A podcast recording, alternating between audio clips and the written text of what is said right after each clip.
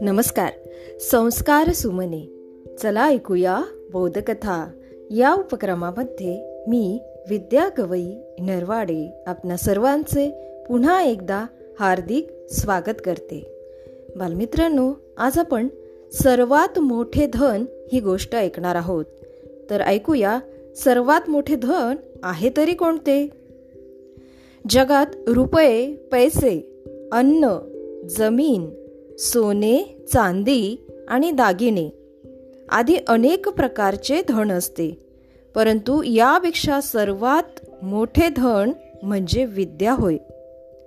बालमित्रांनो विद्येला म्हणजे ज्ञानाला फार महत्त्व आहे.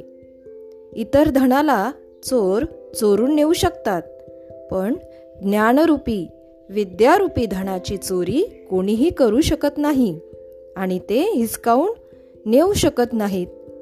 इतर धन खर्च केल्याने कमी होते.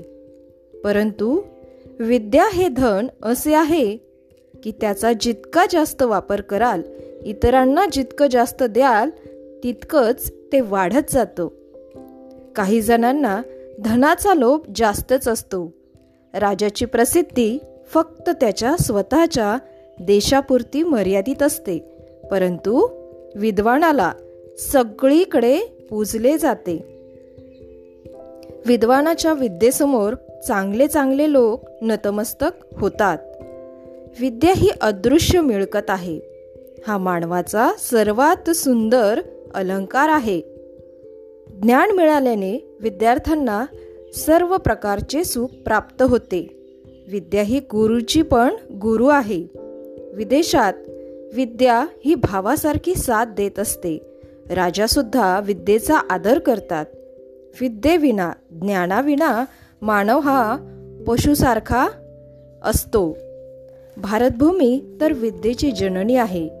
इथे अनेक ऋषी मुनी होऊन गेले ज्यांच्यासमोर संपूर्ण जग नतमस्तक होते. विद्येमुळेच मानव आज चंद्रावर पोहोचला आहे. विद्येमुळेच सर्व काही प्राप्त करता येते आणि विद्येमुळेच मनुष्य महान बनतो. म्हणून बालमित्रांनो विद्या प्राप्त करण्यासाठी ज्ञान मिळवण्यासाठी कधीही आळस करू नका. रोजचा अभ्यास रोज करा आणि गुरूंनी दिलेल्या विद्येचा आदर करा कारण विद्या विनयेनं शोभते. चांगले नागरिक बनून देशाचा आणि समाजाचा गौरव वाढवा. या ठिकाणी आपण थांबूया. उद्या पुन्हा भेटू एका नवीन गोष्टीसह. तोपर्यंत घरी रहा सुरक्षित रहा आणि मास्क वापरा. धन्यवाद.